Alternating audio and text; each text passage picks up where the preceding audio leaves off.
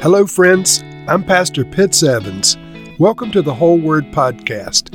Let's get right to the Word of God. We're starting on the book of Proverbs today, and there are various authors that are known to have written many of the Proverbs. The bulk of them are believed to have been written by King Solomon.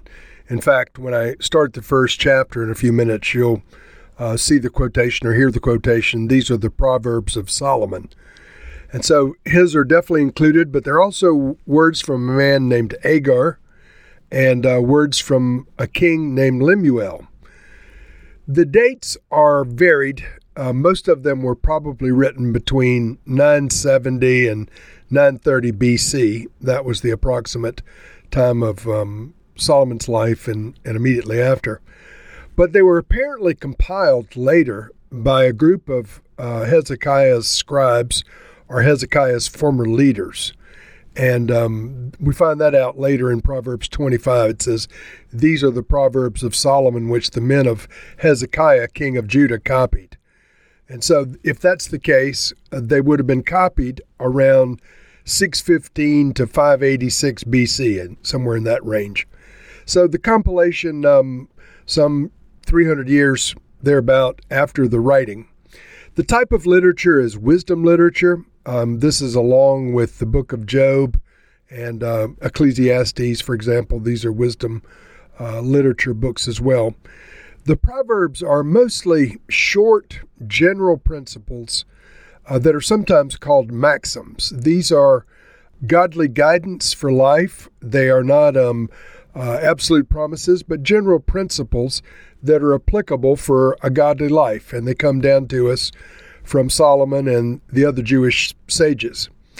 The content of this book is filled with wisdom, with um, instruction for godly living, instruction on the fear of the Lord, morality, self control, all of these virtues are in view. And it focuses primarily on wisdom itself, and it even uh, personifies wisdom within the text in various places. So let's read now Proverbs chapter 1. The Proverbs of Solomon, son of David, king of Israel, for gaining wisdom and instruction, for understanding words of insight, for receiving instruction in prudent behavior, doing what is right and just and fair, for giving prudence to those who are simple, knowledge and discretion to the young. Let the wise listen and add to their learning, and let the discerning get guidance for understanding proverbs and parables, the sayings and the riddles of the wise. The fear of the Lord is the beginning of knowledge, but fools despise wisdom and instruction. Listen, my son, to your father's instruction, and do not forsake your mother's teaching. They are a garland to grace your head and a chain to adorn your neck. My son, if sinful men entice you, do not give in to them. If they say, Come along with us, let us lie in wait for innocent blood, let's ambush some harmless soul, let's swallow them alive like the grave, and whole like those who go down to the pit. We will get all sorts of valuable things and fill our houses with plunder. Cast lots with us, and we will all share in the loot.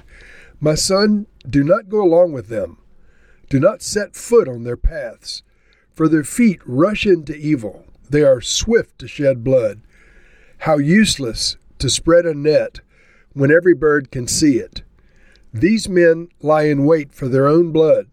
They ambush only themselves.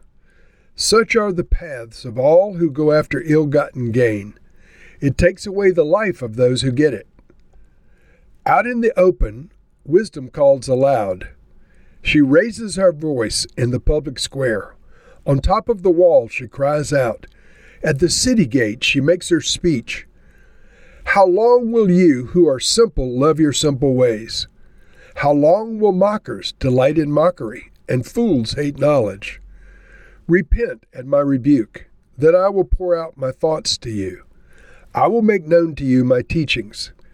But since you refuse to listen when I call, and no one pays attention when I stretch out my hand, since you disregard all of my advice and do not take my rebuke, I in turn will laugh when disaster strikes you. I will mock when calamity overtakes you. when calamity overtakes you like a storm, when disaster sweeps over you like a whirlwind, when distress and trouble overwhelm you. Then they will call me, but I will not answer. They will look for me, but they will not find me, since they hated knowledge and did not choose to fear the Lord. Since they would not accept my advice and spurned my rebuke, they will eat the fruit of their ways and be filled with the fruit of their schemes. For the waywardness of the simple will kill them, and the complacency of fools will destroy them.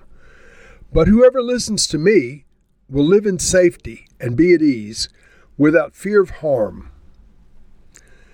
So much um, uh, godly wisdom here. You get a, a flavor for how the Proverbs are divided. Essentially, it's a lot of um, standalone thoughts compiled into groups from a fraction of a sentence to a paragraph or so on the same topics. So this opens by saying these are the Proverbs of Solomon, the son of David, king of Israel.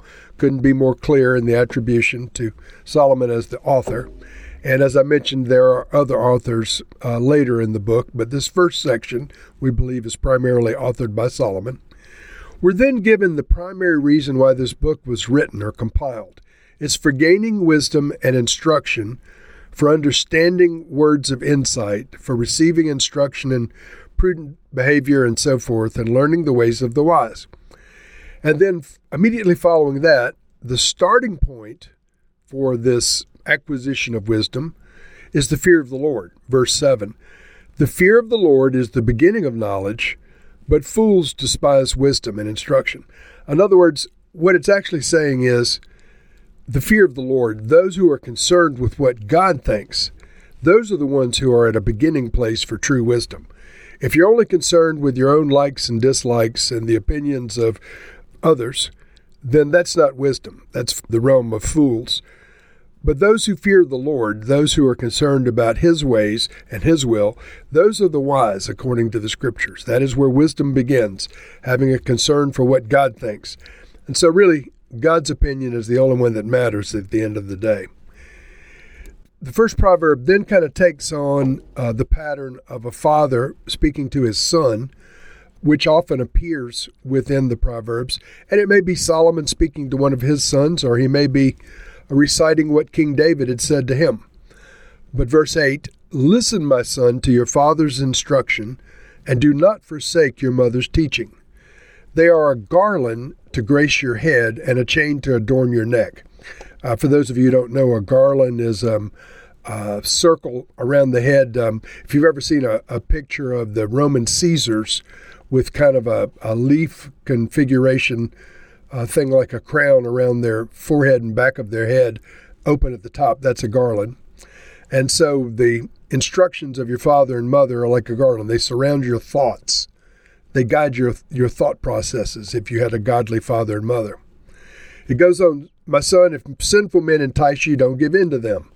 And then it gives a litany of ways that um, sinful men will try to get you to, to join in their bad behavior, but you're, you're instructed not to do so. We're instructed not to do so. In verse 20, wisdom first appears as a vendor in the street. Now, this is, um, I'm pointing this out because throughout the book of Proverbs, uh, wisdom takes on human attributes as if it's an entity in and of itself. And so listen to this, verse 20. Out in the open, wisdom calls aloud. She raises her voice in the public square. On top of the wall, she cries out. At the city gate, she makes her speech. Now, that's all a poetic way of saying wisdom's all around us if we'll just pay attention. But it's interesting that Solomon, or the writer, would make wisdom a person who has a voice to be raised, a person who cries out, a person who makes speeches. I think that's fascinating. And then wisdom explains the benefit of listening to wise instructions. This is, this is wisdom speaking in verse 22. How long will you who are simple love your simple ways? How long will mockers delight in mockery and fools hate knowledge? Repent at my rebuke. That's the rebuke of wisdom. Then I will pour out my thoughts to you. I will make known to you my teachings. But since you refuse to listen when I call, and no one pays attention when I stretch out my hand, Since you disregard all of my advice and do not accept my rebuke, I in turn will laugh when disaster strikes you. I will mock when calamity overtakes you. When calamity overtakes you like a storm, when disaster sweeps over you like a whirlwind, and when distress and trouble overwhelm you. Now, friends, we don't often think about uh, the word wisdom as being an entity, a being in itself, but this is the way that it's uh, explained within the Proverbs. And so wisdom is proposing to teach us. Wisdom is cautioning us that if we disregard its advice, or her advice in this case, and don't accept her rebuke, then wisdom itself will laugh at us when disaster strikes. Wisdom will mock us when calamity overtakes us. And then it goes on for those who don't receive wisdom, eventually the need for wisdom will become apparent. Verse 28 Then they will call to me, but I will not answer. They will look for me, but will not find me. Since they hated knowledge and did not choose to fear the Lord, since they would not accept my advice and spurned my rebuke, they will eat the fruit of their ways and be filled with the fruit of their schemes. In other words, friends, today is the day to receive the wisdom of the Lord. You can't put off till tomorrow doing what heaven uh, says is right for you to do today. And so we need to receive godly wisdom and act on it. This closes by contrasting those who listen to wisdom and abide by it and those who don't. Verse 32 For the waywardness of the simple will kill them, and the complacency of fools will destroy them. But whoever listens to me will live in safety and be at ease without fear or harm. And so, just uh, one more one more word on this um, uh, book of Proverbs. There are 31 chapters in Proverbs, which makes for a great uh, month long daily devotional. Now, I understand that some months don't have exactly 31 days, but there are 31 proverbs, hence there are enough for one day, one proverb, one day a month. So if you're if you're taking these um, as we're issuing them, then they come out as they come out in whatever day of the week. But you might want to organize them into a month long devotional. And this first one, we can say this is where wisdom is introduced. And we all want to receive wisdom, what the Bible calls wisdom, what the Lord considers wisdom. So, Lord, help us not to be among the foolish who mock at wisdom, true wisdom, who mock at true knowledge. Help us be among those who fear the Lord, so that we might begin our journey of wisdom and knowledge. Lord, um, uh, we don't despise your wisdom, we don't despise your instruction. Help us to perceive it, to apprehend it, and to live by it. In Jesus' name, amen.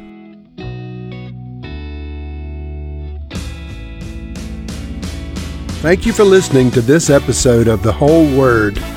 It was brought to you by Whole Word Fellowship and the Northern Virginia House of Prayer. If you were encouraged, please share our podcast with your friends. We'd also appreciate it if you'd hit subscribe in your favorite podcast app and take a few moments to write a review. If you'd like more information on our church and our ministry, you can go to wholeword.net or wholewordpodcast.com for more information. Thank you again, and may the Lord Jesus bless you today and always.